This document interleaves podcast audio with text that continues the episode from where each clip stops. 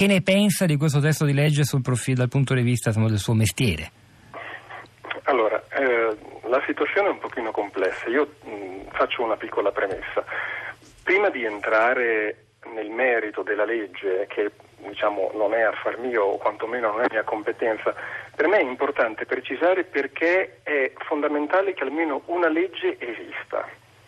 Allora, eh, la legge sulla tortura, come la si voglia chiamare, serve a distinguere e a definire nettamente il ruolo di vittima dal ruolo di torturatore, che se da un punto di vista giuridico può apparire un cavillo, diciamo, una cosa da poco, da un punto di vista della riabilitazione o della ripresa o del sostegno delle persone che sono state vittime di tortura, da un punto di vista simbolico invece significa molto, significa moltissimo.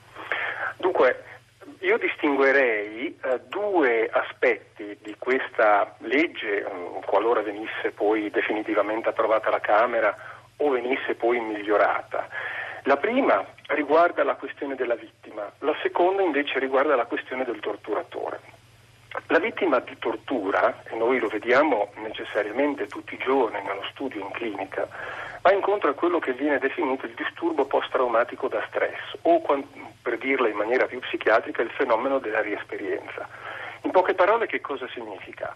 L'individuo che è stato torturato, e la tortura non necessariamente deve avere un tempo di reiterazione molto lungo, ma può anche essere qualcosa di episodico, dipende dalla struttura del soggetto, eh, dicevo, eh, dicevo, nella persona, la persona è condannata all'infinito a rivivere la stessa esperienza, e cioè il trauma costituito, determinato dalla tortura, è come se creasse una specie di punto zero, dove il passato dell'individuo viene cancellato, messo in sospensione e tutto riparte dal momento del trauma, dell'abuso o del momento nel quale la tortura o la sopraffazione vengono portati avanti. Alla faccia della reiterazione o plurima condotta, come prevede il testo di legge, basta una volta sola e uno lo rivive da solo. basta fatto. una volta sola, questo dipende molto dalla struttura del soggetto. Ora, provo a portare qualche esempio clinici, anche se mi rendo conto che eh, non è semplicissimo.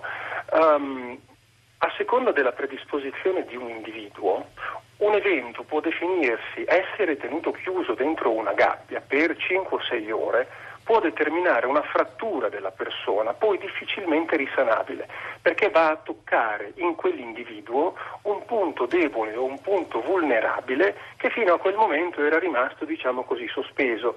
È per questo che militari che vanno al fronte subiscono eh, fior di torture o annichilimento della persona, tornano a casa e semplicemente riescono attraverso un piccolo percorso a uscirne e altri invece a seguito di episodi eh, che da un punto di vista militare possono definirsi banali come essere sottoposti a un interrogatorio bendati per due ore può costituire quel crack che fa sì che la persona da quel momento in poi non si riprenda più se non attraverso un sostegno costante. Per uh, definire che cosa significa um, questo disturbo post-traumatico da Abbiamo un minuto, glielo dico così perché i tempi sono quelli che sono. ah, bon.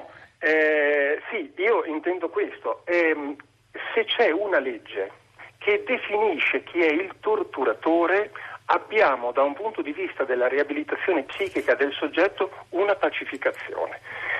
Perché il fatto che il carnefice sia impunito, io penso ad esempio alla tortura sulle donne, che non necessariamente è quella che vediamo in scenari di guerra.